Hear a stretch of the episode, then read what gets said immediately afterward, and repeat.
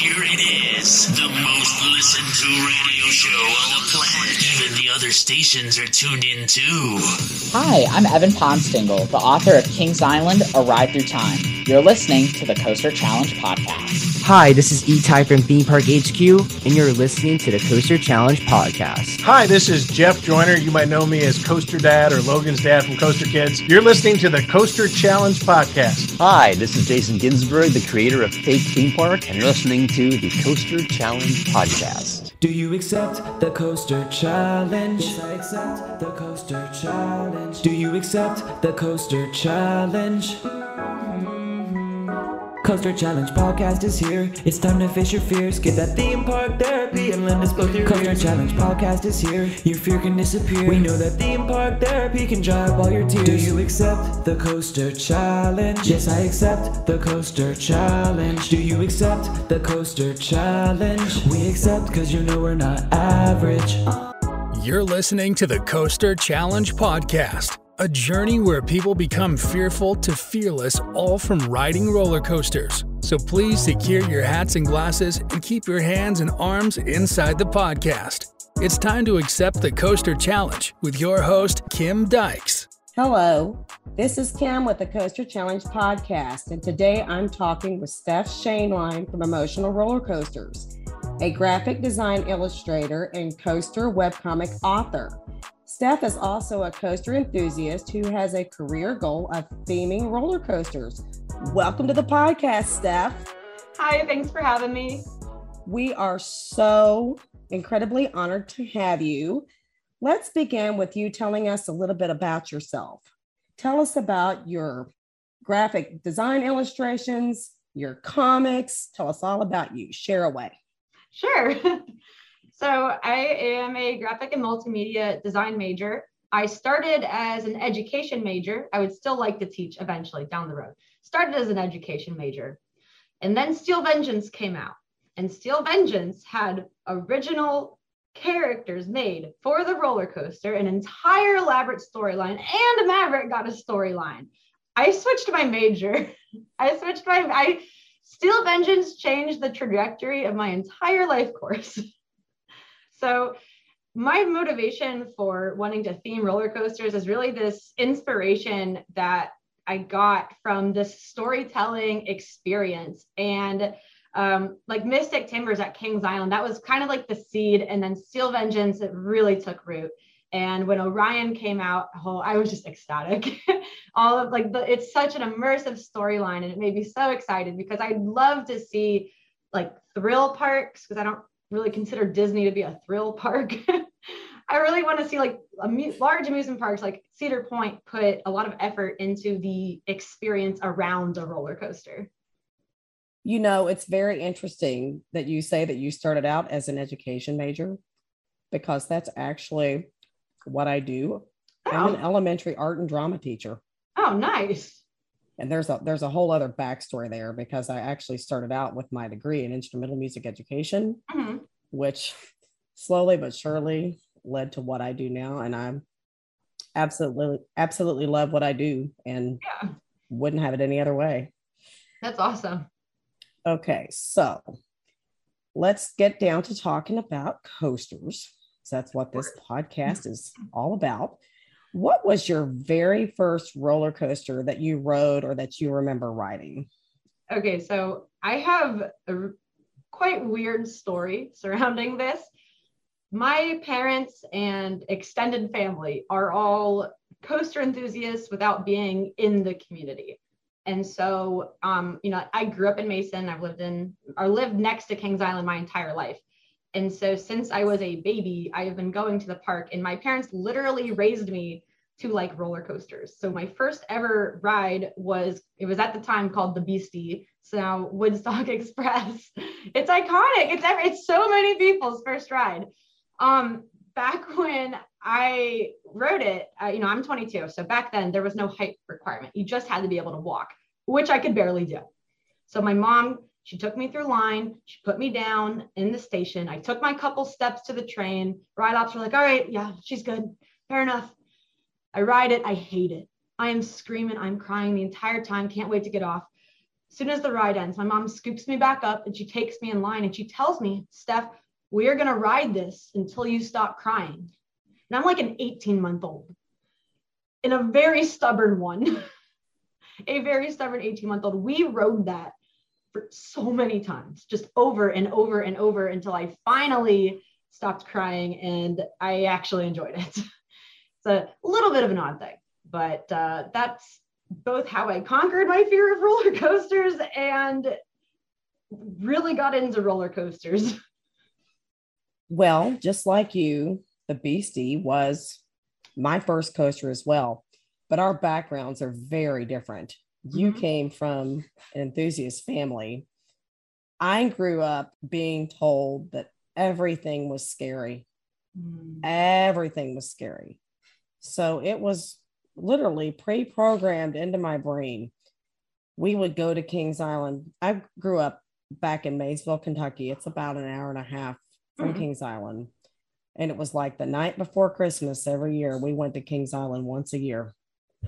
And um, I was never allowed to get on anything I wanted to try because it was all too scary. As I got older, it's interesting that the things you're told do get programmed into your brain. I finally, it was my senior night. We had a senior night at Kings Island back in 1998. I'm sorry, 1994. I'm dating myself a little bit. That's okay. I was dared to ride Vortex by a group of people from my high school. I'd never been on anything even remotely big in that park. And I was absolutely scared to death. But everybody was riding, and I wasn't going to be the only one that wasn't riding. So I got on it, and I was shocked that I actually enjoyed it. And mm-hmm. that was back when Vortex was running really well. And after I wrote it, I was like, what in the world have I been missing? I need to do more. So that was kind of what started it for me, little by little. But it's it's interesting the stories I tell now. I rode Drop Tower back when in my 20s, and the biggest thing I'd ever been on was Vortex. The first time I got off a drop tower, I walked sideways off of the ride and had to go sit down for 30 minutes. Oh no. Oh no. And so after we started facing fear, that was one of the top things on my list. And it was actually back in 2020. I said, I told my son, I said, it's time. I'm now ready to get my revenge on Drop Tower. Let's do this. And now I've actually become a Drop Tower enthusiast as well. We were recently just on Falcon's Fury Oh, back nice. over spring break, and it was absolutely incredible. But um, yeah, it's taken me a long number of years to undo the fear that was pre programmed into my mind as a child. But thankfully, that's come a long way. Mhm. All right. So, speaking of fear, out of all the coasters you've ridden, what's the one coaster that scared you the most? I'm sure this is a common answer for people who have grown up around Mason, but Son of Beast. I was a freakishly tall kindergartner. I was 48 inches by the end of kindergarten. I was like a stretched out piece of Laffy Taffy. yeah. So I rode Son of Beast with the loop at a, around six years old-ish. I think it had, yeah, 48 inch height requirement. Somewhere, it was right before they took out the loop timeline wise, but I did get it. And, you know, the rule in my family was you have to ride everything at least once, but you have to ride everything.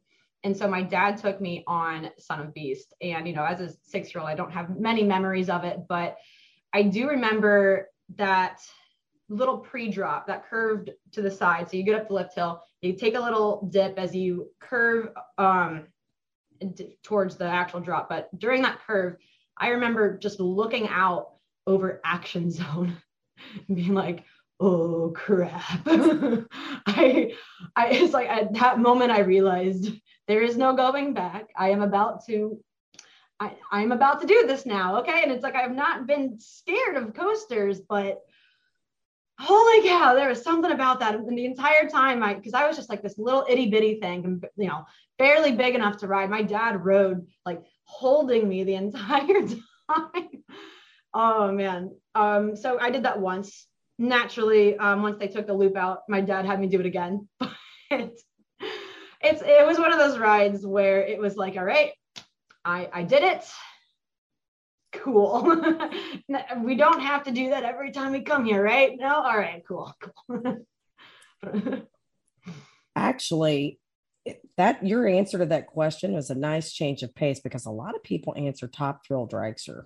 And you know, Oh, I that was the one that that was the one that scared me the most starting out. Of Mhm. course, you know, I conquered that fear, but that was the that seems to be the most common answer by far. Son of Beast, you were one brave little kid because I didn't ride that until I was in my 20s and I got to ride it with the loop.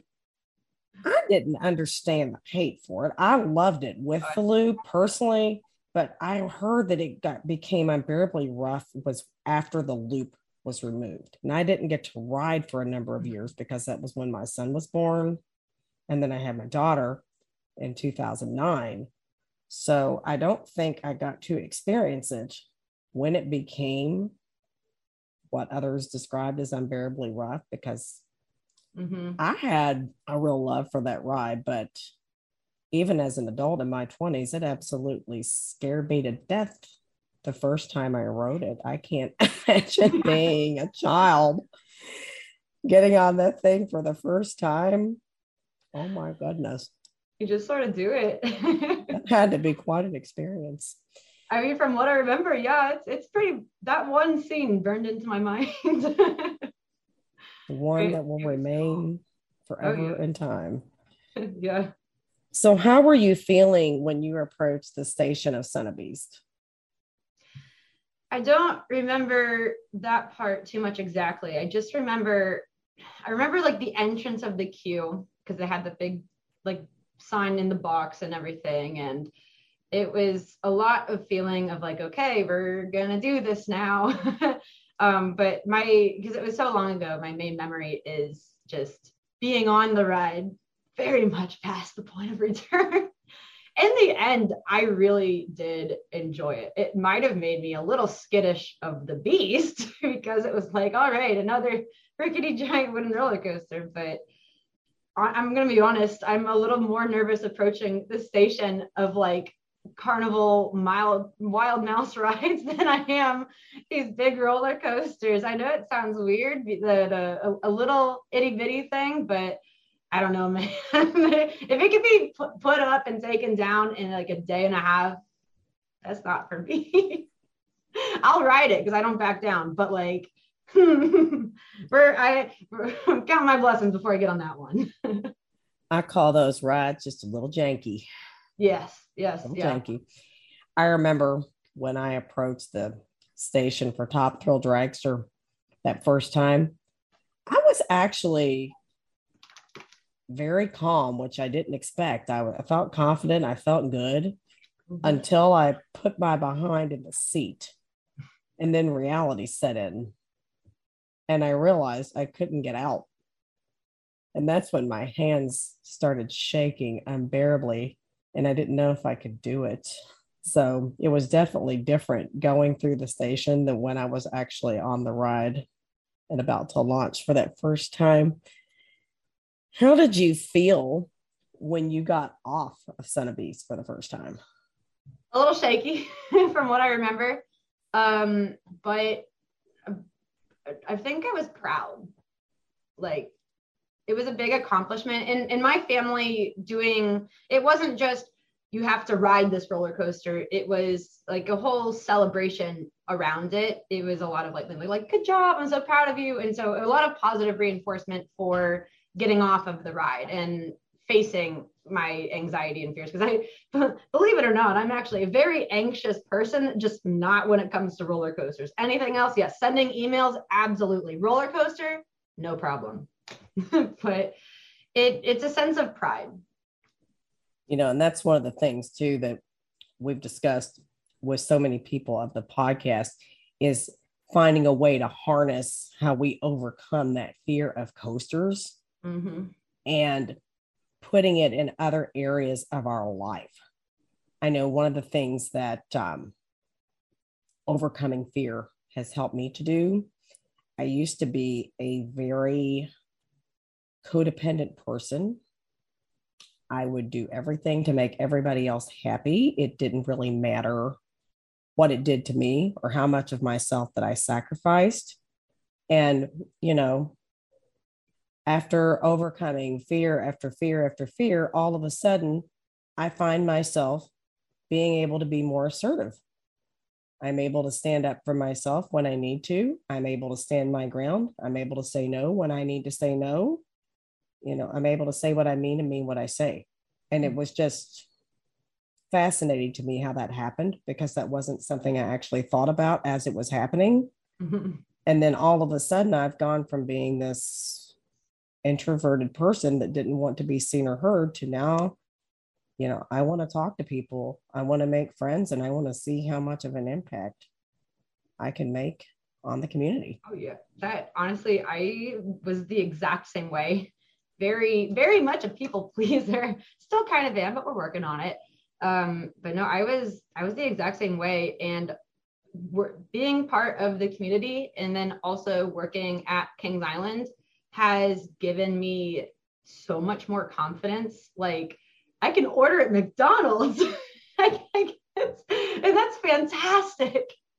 Um, and but the big thing, like Kings Island, you know, you, you get really good at confidence when you have to tell somebody who's screaming at you why their souvenir cup has to go in a locker or why their giant backpack has to go or why their actual baby cannot sit in their lap while they ride you have to deal with a lot. And it's that confrontation that i'd always avoided in the past but i you know it i can't even bow, i can't even back down because if, when it's an issue of safety i can't make an exception. And so i got really good at having the level of confidence to handle those situations appropriately and problem solve and make come up with a solution that works for everybody.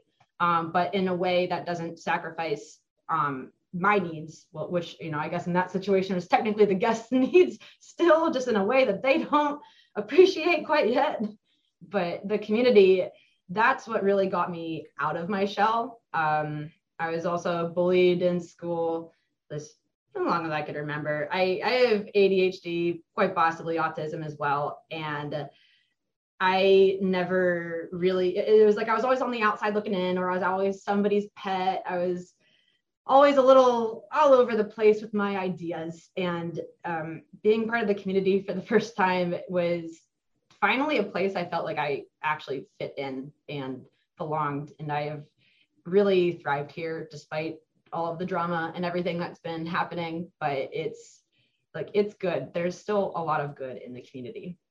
Absolutely. And it's like I tell people in any sort of community, you're going to find bad if you look for it, but you're also going to find a whole lot of good. Mm-hmm. And your experience largely depends upon what you look for and what you choose to focus on. Mm-hmm that's going to be your experience because there's both to be found any place you go with any group of people that you choose to involve yourself with. Okay, so after you got off of Son of Beast, do you feel that riding that coaster has had a lasting impact on your life? Well, it's a little miniature obsession of mine. So, yeah, I, it, it's in a, in a strange way because it real it actually helped me get very invested in the thematic lore surrounding Kings Island, especially because um, Cedar Point's start, but prior to Orion being built, also had like, like 2018 kind of time, also had teaser campaigns that included Son of Beast, and I came up with this whole Cedar Fair thematic universe for connecting a bunch of different rides in the chain story wise um, and so and Son of Beast was really the catalyst of that because of the such unique theme of Outpost Five, and then how it was also automatically related to another ride in the park. And Mystic Timbers ended up getting like an Outpost Five sign, and and you can draw the connections.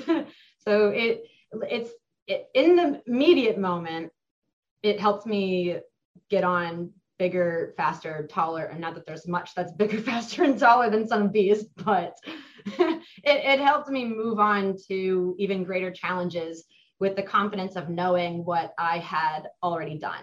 And then in the present, it continues to inspire me in my work today with coming up with really neat ideas and concepts for where parks can take their themes for their rides.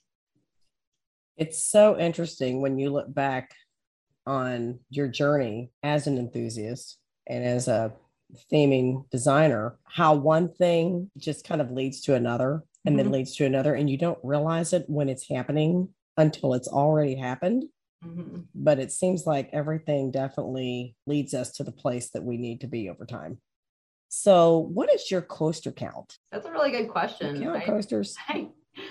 so, I I think it's in the 90s. It's it's between we're gonna give a rough ballpark. It's between it's greater than like 75 for sure. I think okay. it's in the very low 90s or upper 80s.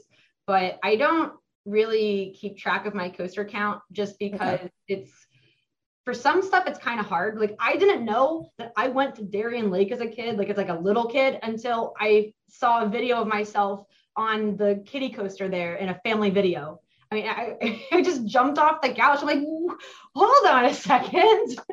Gotta add, add that tally to the list but um i i don't i don't pay too much i'm not i don't try to get every single credit. Actually my first trip ever to carowinds i skipped half of the credits to just marathon Fury.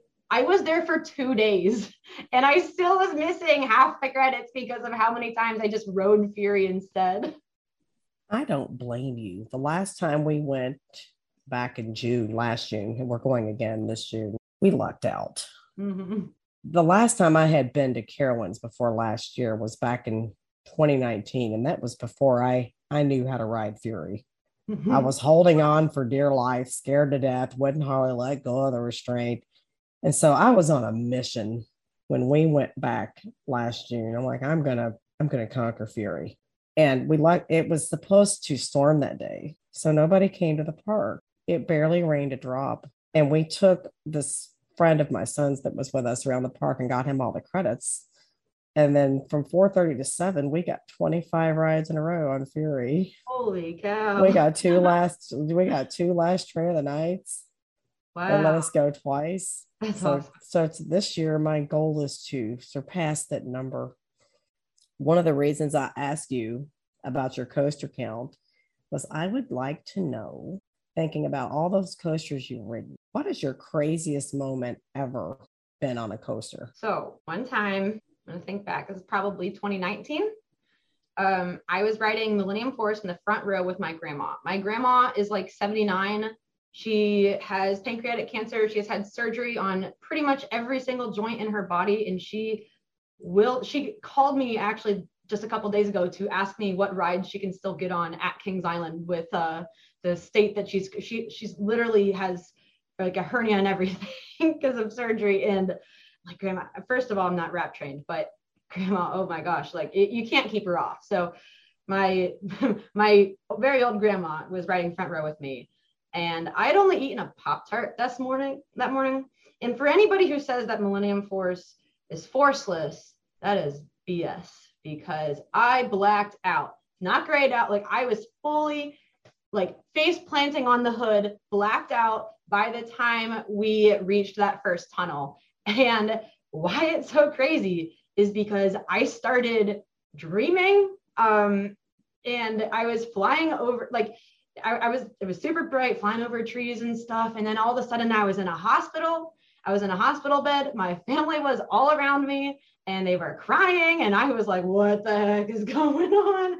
All of a sudden, the fluorescent lights above me got super bright and all I could see was white. And then the first thing I saw was blue track on the ground uh, beneath me, which I instantly recognized as Millennium Force because you know it's my favorite ride of all time. And immediately I was like, oh my god, I'm dead. I'm dead and I'm in heaven because why wouldn't Millennium Force be in heaven? It's you know it, it's the greatest coaster ever. And uh, you know the picture starts to come back in and it was like like what had just happened and i asked my grandma like like did did i did i black out and she's like what what? I mean, you know, she, we're, we're on the coaster. She can't hear us. We're coming. And that I came back to um, right before we got our pictures. So of course my picture is all like, Whoa. but um, getting off of that ride, I wasn't fully convinced that I was alive still. I'm like pinching myself, slapping my face, like, what, what is going on? I need some water. I just need to sit down. My grandma goes, Hey, like, cause there's no line. It was like walk on. It was in the morning for early ride. And she goes like, Hey, Steph, you want to ride again? Hell yeah. And so I, I just run back in line, do it again, still day light. I'm like, you know what? If I'm dead, I'm dead, man. We're Millennium Force. It's all good. This is exactly where I want to be. So wrote it. Like, all right, maybe, maybe I'm like not dead, but so that's the craziest. you sound just like me. I've been asked by a few people, what are you going to do if you fall out of that thing? I'm going to go out with a bang. Yeah, I'm going to die doing what I love then. Doing what I love more than anything. Say, I left my mark on the world on the way out. Mm-hmm. For sure. I'd be like put put in my will that if like I as a 90 year old die on Millennium Force, it is not the coaster's fault. I chose to go out this way. Absolutely. So you've told us that Millennium Force is your favorite coaster. Oh yes, I have a full story behind that. Please share. So, um, as I said earlier, my extended family, specifically my mom's brothers, are also hugely into roller coasters. And so every year we would take a family trip. My grandparents, all of them, both of her brothers, so all my cousins. I'm the oldest, so you know, um, I wanted to ri- I wanted to ride with them. They were they were the adults. I was the oldest kid. I wanted to do the cool things that they were doing. And so, and you know, obviously I wasn't afraid of riding them at that point, but the my only limitation was I was too short. So I distinctly remember my mom prepping me for Millennium Force, hyping it up, it, like for very long prior, because I was born in '99. Millie came out in 2000, and so they they've known about Millie, and so much of my life was building up to just riding Millennium Force. I was obsessed with it before I even got on. I remember like I had a poster, an all about me poster for my kindergarten class. I put Millennium Force on that with a big 48 above. I'm like, I'm gonna ride that this summer because I am tall. And um, I had I still have it. It's broken, but I kept it anyway. And like a a little snow globe that I got after getting off of Millie from the cute little kiosk that's right outside the exit. And um, oh my gosh, riding that coaster just changed my life. I fell in love. It it was just the neatest thing. And I think I was just so young that I imprinted on it or something. like cause like no other coaster really did it for me until Millennium Force. That was the granddaddy. But then also because I was 48 inches, that was my ticket into riding the big rides with my family. And like that that was huge. That was the first like 48 inches that's the first step to getting on some of the big coasters. So that it was a very it was like a coming of age thing. It was my rite of passage and that's why it means so much to me. Wow. What an incredible story to share your crazy story on millennium force outdid my craziest story by a mile mine was just a crazy rain ride on orion oh i love rain rides oh it was funny it was uh, back in 2020 when we had to wear a mask. Mm-hmm. I have barely a, a, second story I have with rain. It hadn't rained a drop the whole day at Kings Island. We waited for last train of the night for Orion.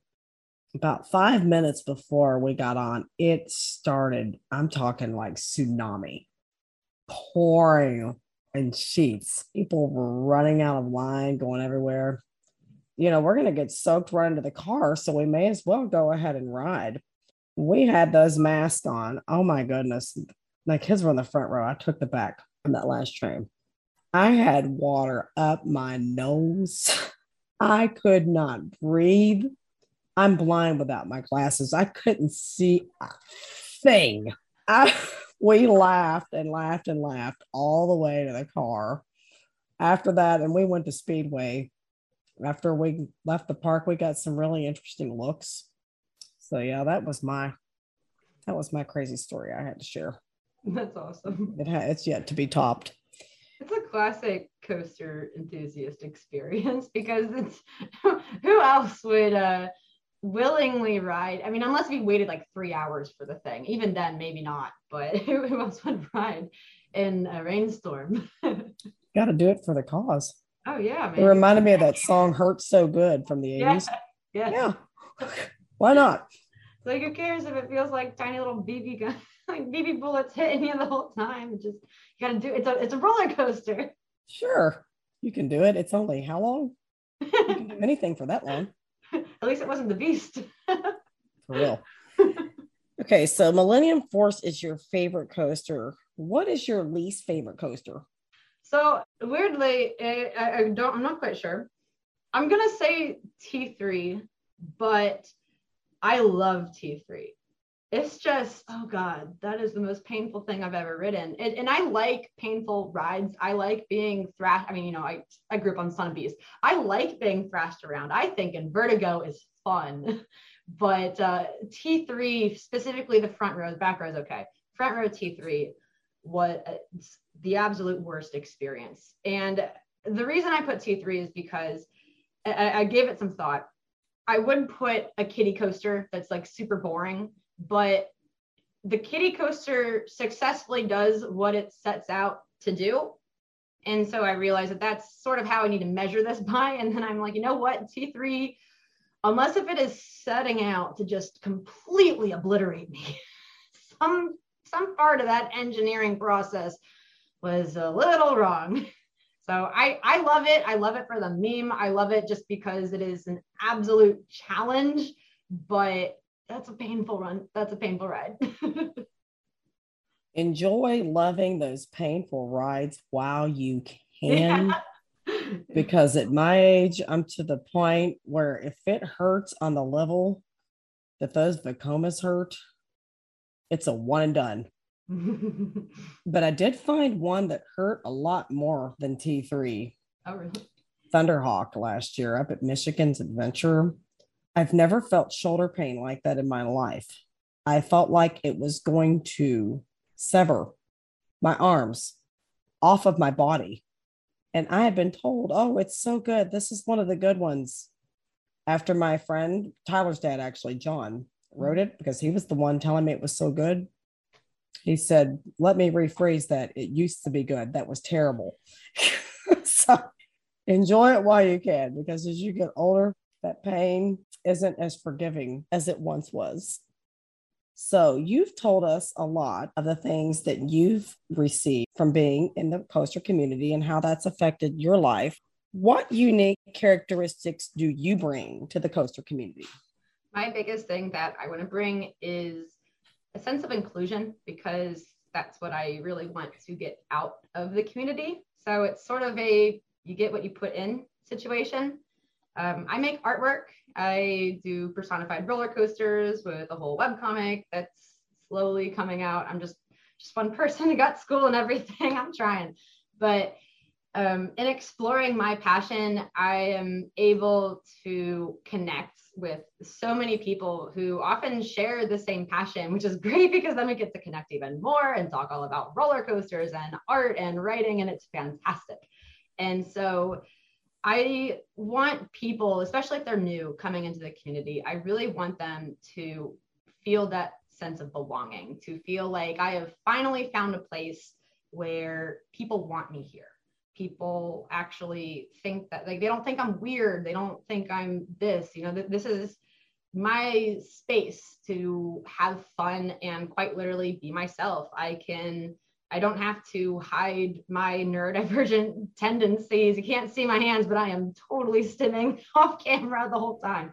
But I I don't have I don't feel like I have to hide that just for the sake of coming off as less weird to my peers and and having that experience has like because I've been in the community for around four years now and it has completely changed my life. It has made me such a more confident person, confident in my abilities, confident in my um, relationships, and it's it's been really special. I just want people to explore their passions and find that connectivity the way I have, and I want to be a person to help with that. I want to make sure everyone here feels included and like they belong.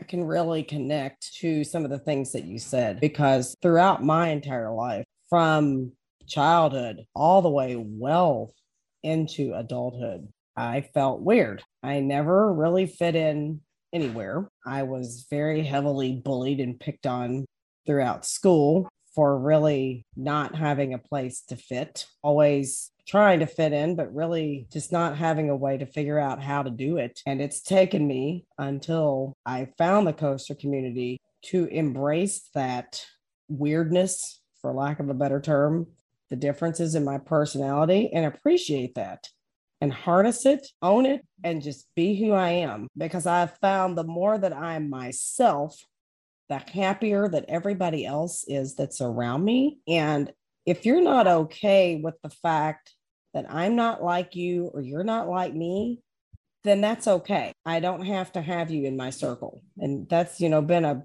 big part of overcoming that codependency that I discussed earlier is realizing accept you as you are. Mm-hmm. Some will, some won't. And if they don't, it's their loss. Time to move on. Exactly. And that's, I feel the exact same way, um, especially in terms of the, the LGBT plus community. Um, I'm bisexual.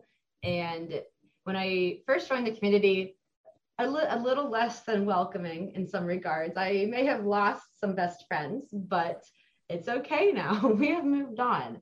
And the growth that I have seen in the community, because you know, four years ago, I didn't really know anybody who was also um, who was also LGBT plus like me. But in the last four years, I have made so many friends and connections, like just more so than I would have just out in the world. And that has also given me a really good sense of community and love and trust and support um, especially when you know because the community is very large. Sometimes people can be a bit less than kind in those regards but finding people within the space that you love that love and support you for who you are is so important.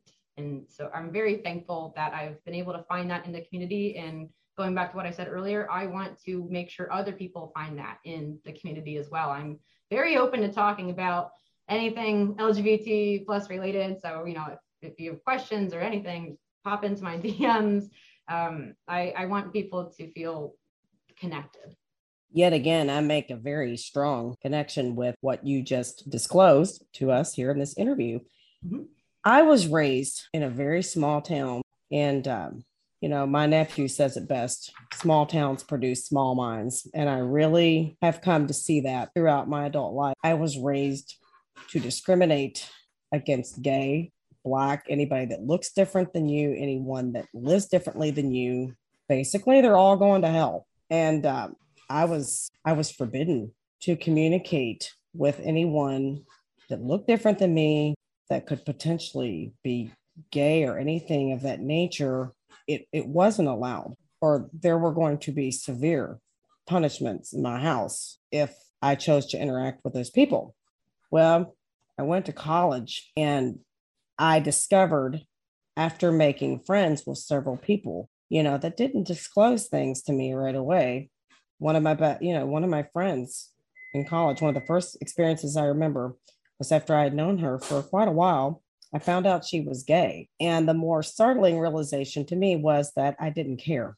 It didn't bother me because we were already good friends and I didn't care if she was gay. What I care more about is how you treat other people. That's what it's all about. And I really feel like I've been led to the school that I teach in for a reason. I teach in a school in inner city Louisville that we have 26 different languages spoken in our school. We are an ESL school, so we have students from all different nationalities. We have bisexual teachers, we have a transgender teacher. And yet again, I didn't know all of this from the get go. And guess what? I don't care. Those, you know, it's again, it's how you treat other people. And when you're in a school setting, how do you serve other children? Mm-hmm. You know, how do you serve the children? Are you there for the kids? That's not something that even fazes me anymore as to whether or not I'm going to include that person in my life. Absolutely. If you're a good person, you treat other people with kindness. That's what I'm all about. Come, come on board. 1010%. And the coaster community has just reiterated that as well. Mm-hmm. I've met so many people, you know, some are straight, some are gay, some are, you know, it's all different walks of life. And honestly, that is the last thing on my mind when I'm deciding whether or not you're someone that I want to build a friendship with. Oh yeah. And and honestly, like at the end of the day, it's it's part of who I am, but what I want to be is just included. I want to, you know, I'm just like everybody else. I mean, you know, Absolutely. I really like roller coasters, so maybe that's a little weird, but but I, I'm just like everybody else. We're all just like everybody else. And we don't want to be treated differently. We just, you know, it's like, hey, Mhm. you like roller coasters? I like roller coasters. Awesome. We're going to be friends now. Absolutely. And the way I see it is you it's like when I was talking about positive and negative Mhm. earlier. When you meet someone, you can choose to focus on the things that you have in common, or you can pick apart differences because you're not going to find any two people that are exactly the same. And you're not, you know, you're not going to find two people that have absolutely nothing in common either. Mhm. So a lot of what becomes of your relationship with that person is what you choose to focus on. Mhm. Okay, so you've told us that you are very passionate about coaster theming. What is your favorite coaster theming concept you have designed and why? So, funny story. You know, I have a lot of those. Um, referencing back earlier to when I was talking about the Cedar Fair thematic universe, I went on this whole thing about connecting all these different rides, got a bunch of my friends involved. And so I came up with a little story for how each ride at Kings Island fits with each other, specifically censoring out of the Bureau of Paranormal Activity slash Flight of Fear um, and how a lot of the cryptids and mystic fit in, and basically how at the time it was this secret study under the guise of a regional theme park, Coney Mall. It's sort of hidden back there. They're using Coney Mall as the disguise to sort of hide their activities. Uh, meanwhile, they are monitoring all of the cryptids that are popping up in the area. And so you have rides like the Bat, Banshee, Mystic Timbers, Beast, um, and then the late Son of Beast, like Outpost 5, 100% uh, crucial to the story. Um, Outpost, not a lot of people know this, but Outpost 5's lore, like the actual theming thread, I believe, is it's a sort of cryptid containment facility. And like your your ride vehicle is like a surveillance vehicle. You're literally driving out into the field to check on the captured son of beast. In the beast's queue when you first walk in um, there's two two there's the main queue then to the right overflows to the left and the bars like these wooden bars go all the way up to the ceiling pretty much. And what's interesting is there's a sign above the main queue that says beast containment area two implying that the overflow is the first one. And it's it's quite literally meant to look like a cage in my opinion because you have the beast terrorizing this mining company general area type of thing and you know they want to catch it. That's sort of what got the ball rolling. And so i you know i went on a whole mission to just connect everything that i could. And then orion came out. And then that like like this is so amazing all my, all this new lore and then people are like no steph steph you got to go see what they put in flight of fear's exit. And i'm like oh did, did we finally get the pictures back? Did we get the camera? No it was so much better. They invented the cedar fair thematic universe canonically. And it's all under this organization called atlas and it quite literally is the surveillance of a bunch of different cryptids like that are the rides at the park under you know atlas and it, it blew my mind. It, it blew my mind. And the, my favorite part is that they left millennium force open. That's a clean slate. So when i get in there man oh i am going to connect so many storylines with millie. So that that's that was the coolest thing. I mean i was just i stayed there for so long just just taking so many pictures, getting every single detail that I could, like it, what every single thing was written on every single clipboard, every single VHS tape, like what all the instruments are there for. It, oh my gosh. It was incredible. So that yeah, that that was my favorite thing that I came up with, but then strangely it sort of in a way came to life. so it was it was like dream come true. I mean, I'm not the one who did it, but still dream come true. Wow. I mean, your creativity is just boundless. Thanks. And I, I really just want to say that any company that has the privilege of hiring you to theme roller coasters, they're just going to be completely, it's going to be an honor to have you. I'm super excited to see once you're finished with school and everything, what you're able to bring to the amusement park industry in the area of theming because your ideas are just absolutely fantastic. Thanks. Thanks. So I know you're very much into theming coasters, but we also discussed earlier that you have a coaster comic. What is the best comic character you've created and why do you think it's your best? Hard questions. I love so many of them. Mill is the personification of Millennium Force, and she's the main character, you know, my favorite ride. so naturally. But I'm really proud of her development. And alongside that is Fury, Fury 325, for very similar reasons. Um, I, I was along with Dragster too. Okay, yeah, three, but mainly Mill when it comes to developing characters and writing, each one of them gets a little piece of you. And it's really neat to sort of take that piece and watch it grow into something else. I'm very firm believer in the characters write themselves.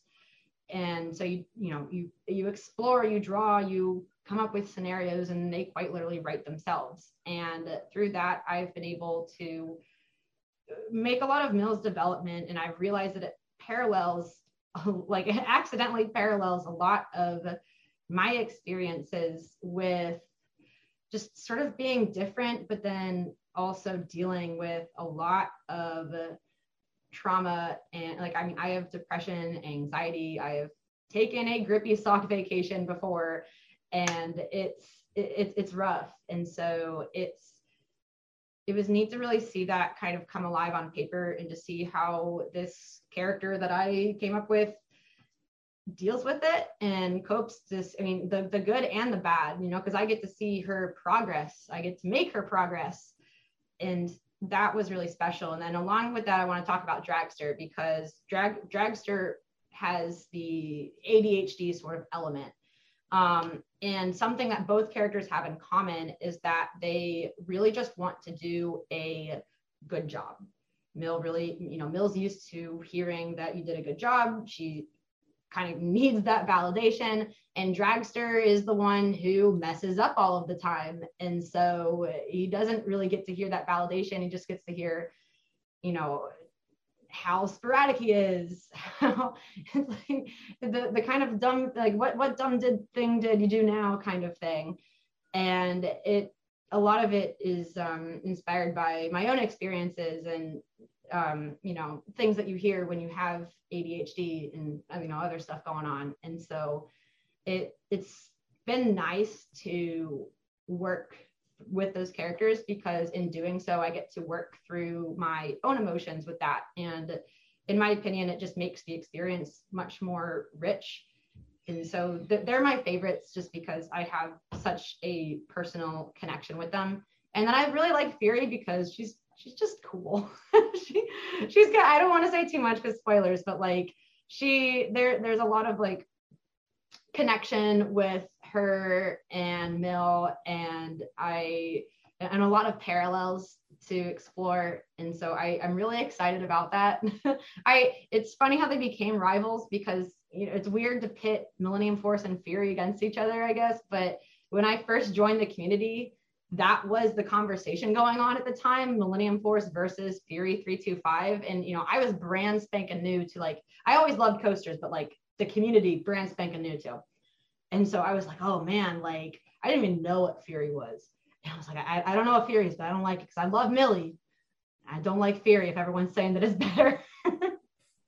that not my Millennium Force. That, so yeah.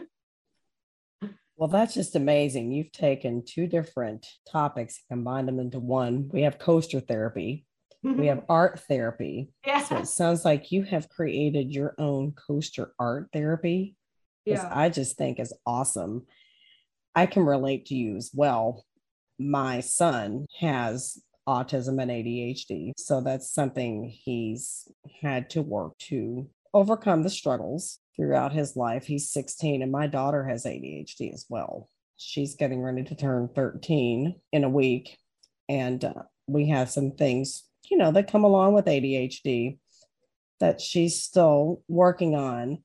But a lot of the things that you said, I've heard come straight from my daughter many, many times.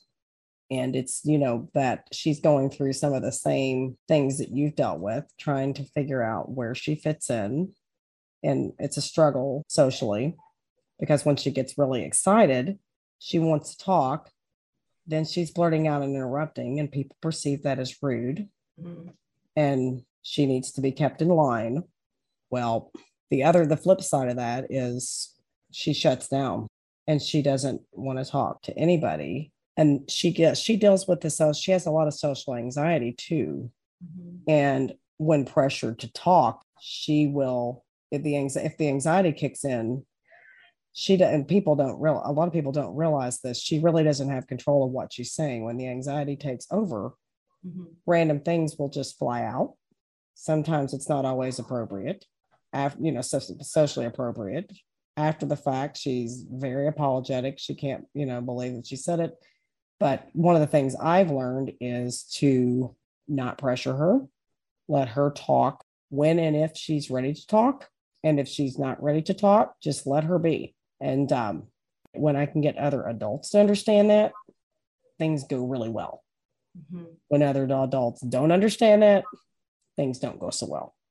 Mhm. so i'm sure it sounds like you totally get that as well but yeah. that that's something we are she's right in the middle of the the struggle Mhm. we're getting better as we go along okay so with your coaster comic where can that work be found So I post all the pages to my Instagram account called Emotional Roller Coasters, and they are all under the. If you want to find them all in one place, because you know they're way down through the feed. If you want to find them all in one place, they're all under hashtag ERC webcomic. Um, and that should, you know, if it doesn't have all the pages, let me know because sometimes I miscount.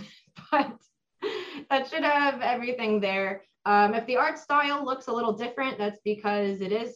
I used to have some more people working on the comic with me, um, some old friends, but we have since gone separate ways. And so it is just me now. Um, and that's why it kind of takes a little bit for each page to come out. But I've been able to maintain a healthy work life balance with that with my school and other things going on. So that yay mental health. but I promise new pages are coming. I have one and a half of them done, ready to go. I'm trying to stockpile on pages right now so that I can sort of, for at least a time period, post them more regularly. But I'm I'm really excited. It's a web comic about roller coaster, or sorry, web comic about robots built as personified roller coasters. But it takes place after this is going to sound weird. It takes place after a pandemic. This idea was started in 2017.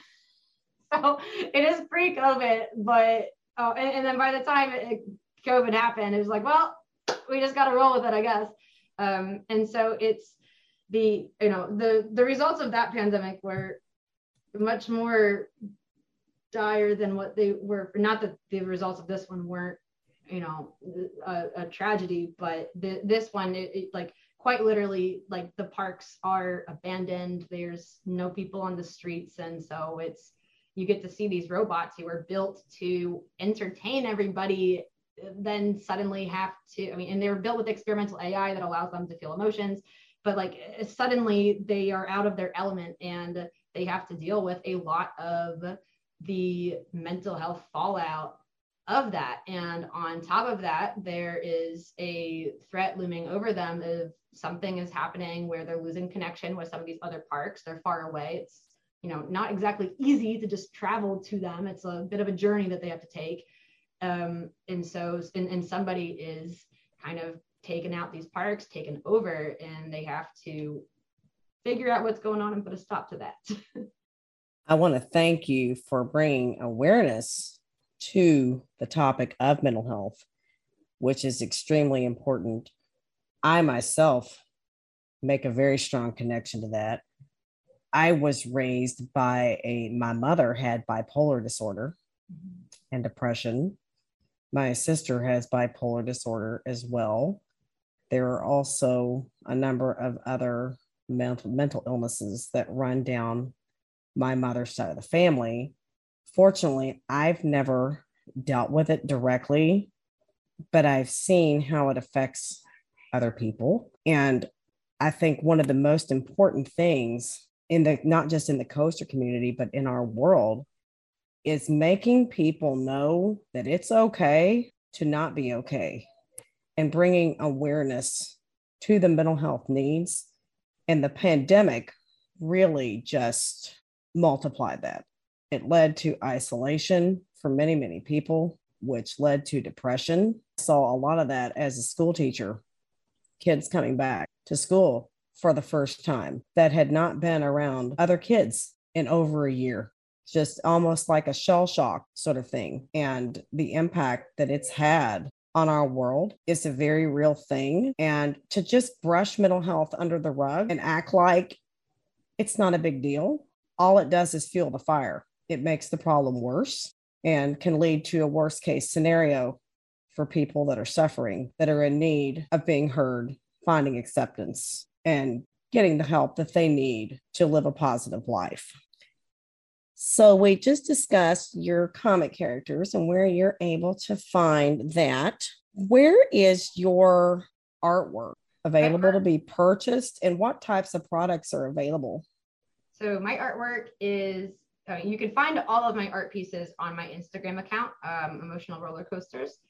But I do have a Redbubble account where much of the pieces I produce are put onto Redbubble, and you can quite literally get them on a boggling amount of products. I format each piece for products that it fits on and goes with.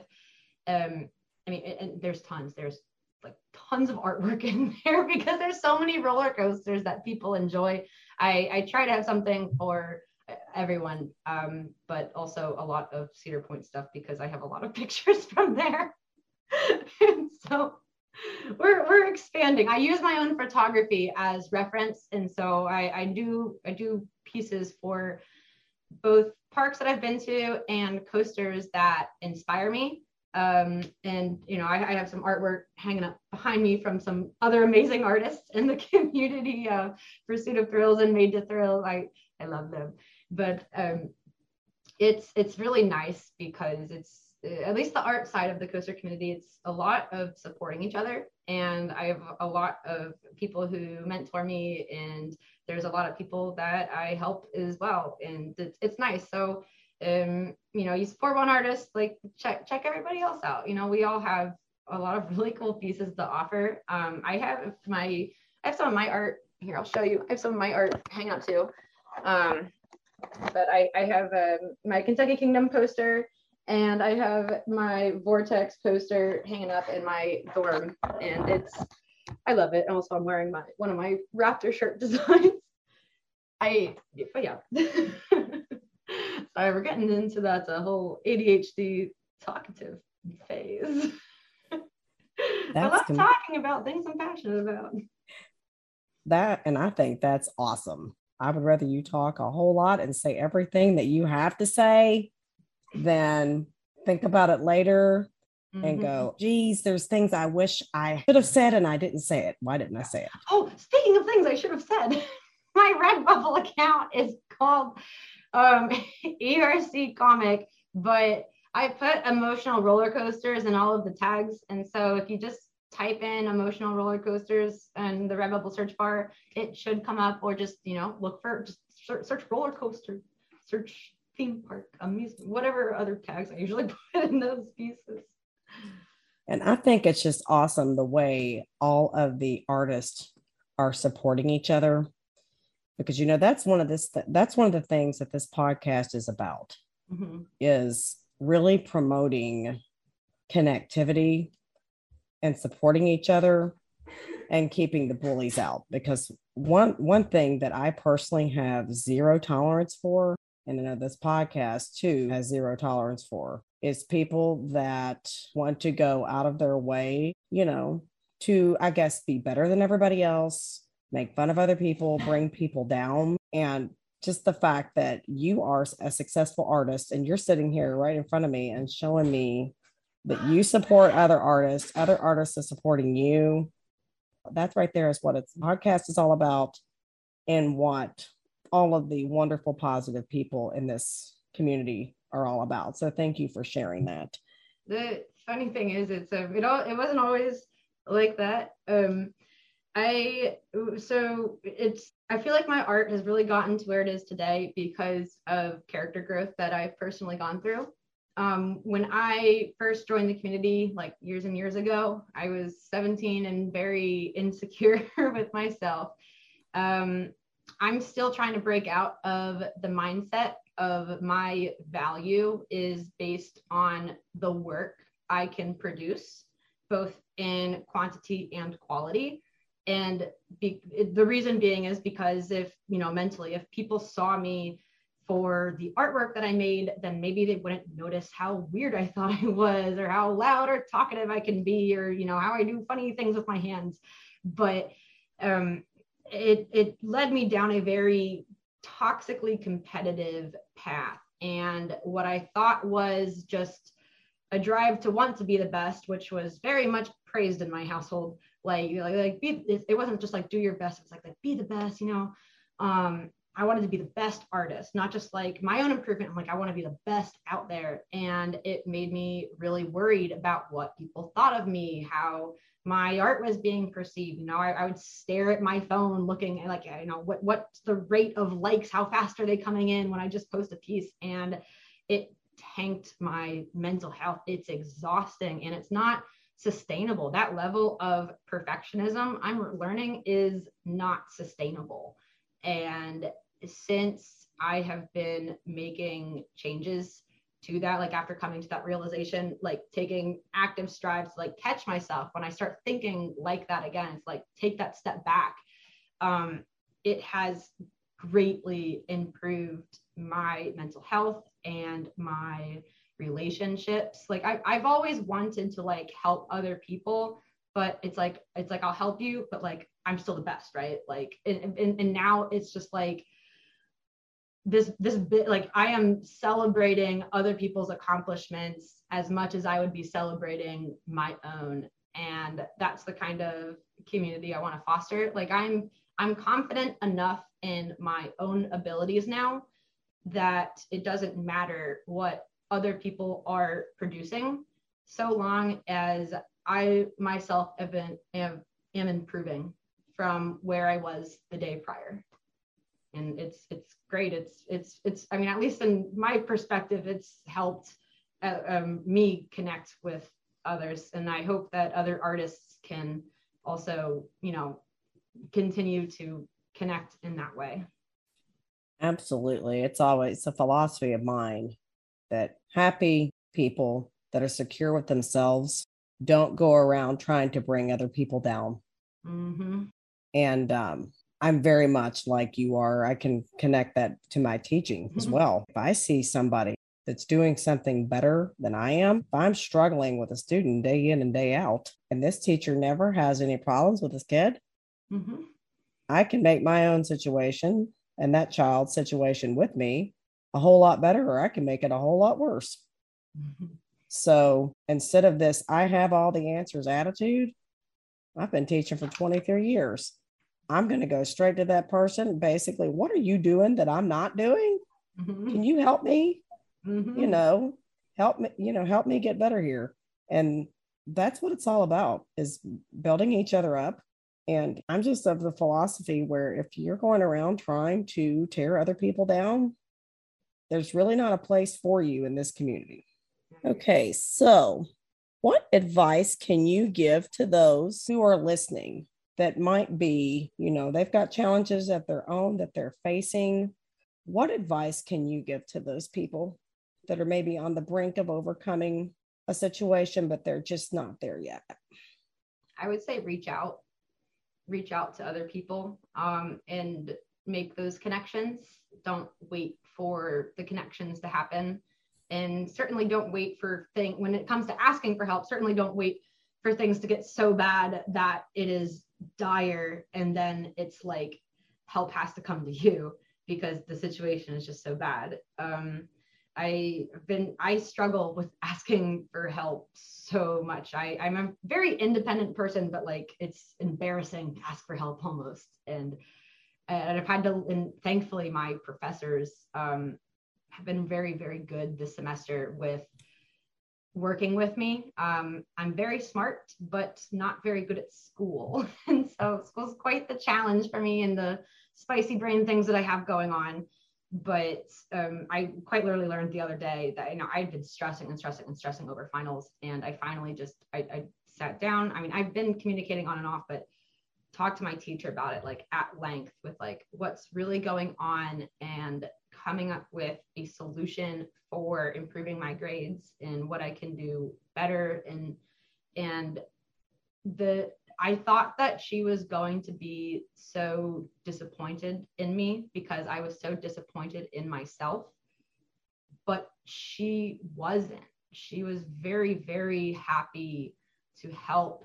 And I mean, the the the, the floodgates opened up. I just started crying and and, and so I would I would tell people it's like reach out. You know, I've I've I've been to the hospital for mental health reasons. I and I've had to go through a lot of BS in my life, um, especially being like LGBT plus, especially being like um, neurodivergent, and it's it's a lot easier when you reach out to other people to help you with that. Don't be embarrassed to reach out. Don't feel disappointed in yourself for reaching out. Reaching out is not a sign that you failed, it's a sign that you are getting better. You are seeking improvement. So, like, yeah, you're getting better. It's not a failure part. Why can't I get it through my head? But yeah, it's it's good. And then on top of that, follow your passions. I mean, we're all weird here. We all like roller coasters. Like, what's that? You know, I I, I think to myself all the time. You know, like normal normal girls, normal girls, they go home and they watch The Bachelor. I'm sorry if anybody listening likes The Bachelor. Um, if, if you're boring, you can just say that. I'm kidding. it's like, you know what? I could be watching The Bachelor and let The Bachelor just consume my life or i can know the intricate details of how a roller coaster work what block brakes are what and then uh, you know in addition ex- take my existing passions and writing and art like i've always wanted to be a published author i get to live out some of that dream with the webcomic here and i, I get to take things I love and combine them and create something entirely new. And when I first started doing this, it was weird to personify roller coasters, but you know what? I did not care. I loved doing it. I still do, and I still continue to do it.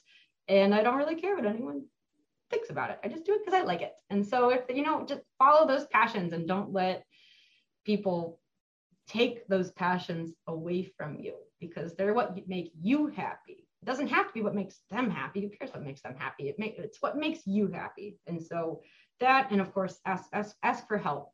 It's not a failure to ask for help. Ask for help. That's my academic advice for everybody. Advice follow your passions, no matter how weird they are. Take that weird and just roll with it. Weird is interesting. You could be watching The Bachelor.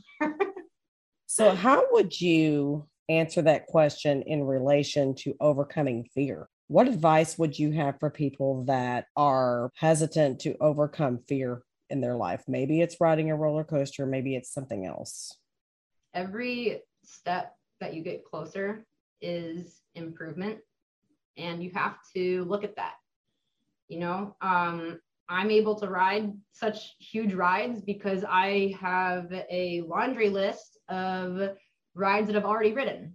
And if I can do that, well, this one's not much different. And on top of that, it's one of those things where it's like the fear building up beforehand is honestly worse than while you're on the actual ride. It's like getting a shot. Get like everything up until the shot is awful. I hate getting shots. And then it's like as soon as it's done, it's like, oh, all right, that, that's it, really? Okay.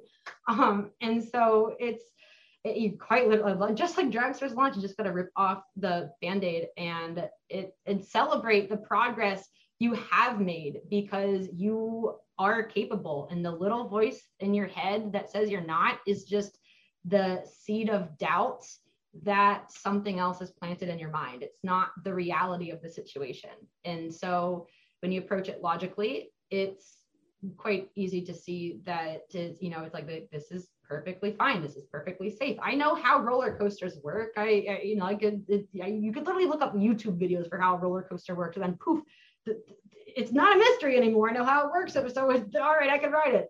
It's one of those things, and so you've got to take it, take it steps at a time, and celebrate those past accomplishments. Like you know, I am afraid to check my emails it's I have 16,000 unread emails. I hate checking emails. I really do.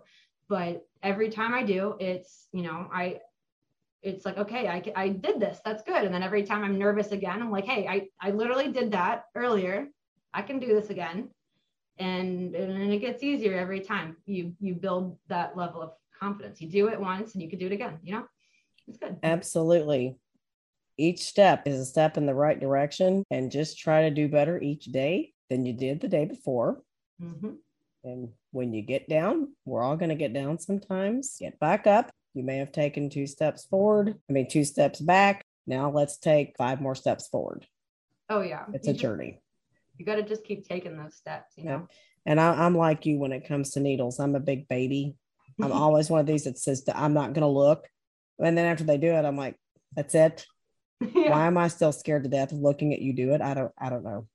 Mm-hmm because I'm I'm afraid if I watch, I'll I'll pull away and injure myself. I I actually um I'll I'll scratch I'll like tickle my arm like lower down on my arm because you know they're doing the shot up here I'm scratching like over here and it tricks your brain and so you're picking up so many sensations it kind of dilutes the sensation of the prick up here so that's little, something little I'll have to try to sometime. I'll have to try that. It's, a great nice. idea. Yeah it, it helps a little bit. I learned that at the doctor one time. That was great. Okay, now I know that you said you can be found on social media at Emotional Roller Coasters on Instagram. Are there any other places we can find you on social media? Yeah, I have a TikTok account called Space Toaster Steph. Uh, it was originally created to just be sort of like its own thing, and now I post roller coaster stuff on there because you know what? I this is what I do. I like roller coasters. I post roller coaster content. Um, eventually, I'll be moving um, more art content onto TikTok as well. And so then there'll be a mix of coaster memes and coaster art, which would be a lot of fun. So you can find me at Emotional Roller Coasters on Instagram and uh, Space, yeah, Space Toaster Stuff on TikTok. Well, I have really enjoyed talking with you today. It's been an honor and a privilege. Thank you so much for being our guest on the podcast. Well, thank you for having me. This has been a lot of fun. If you enjoyed today's episode, be sure to like and subscribe wherever you get your podcasts. And if you want to see more of us, we upload every Friday. And check us out on Facebook, Instagram, Twitter, YouTube, all at Coaster Challenge. Links are in the description below. Thanks for joining us here today.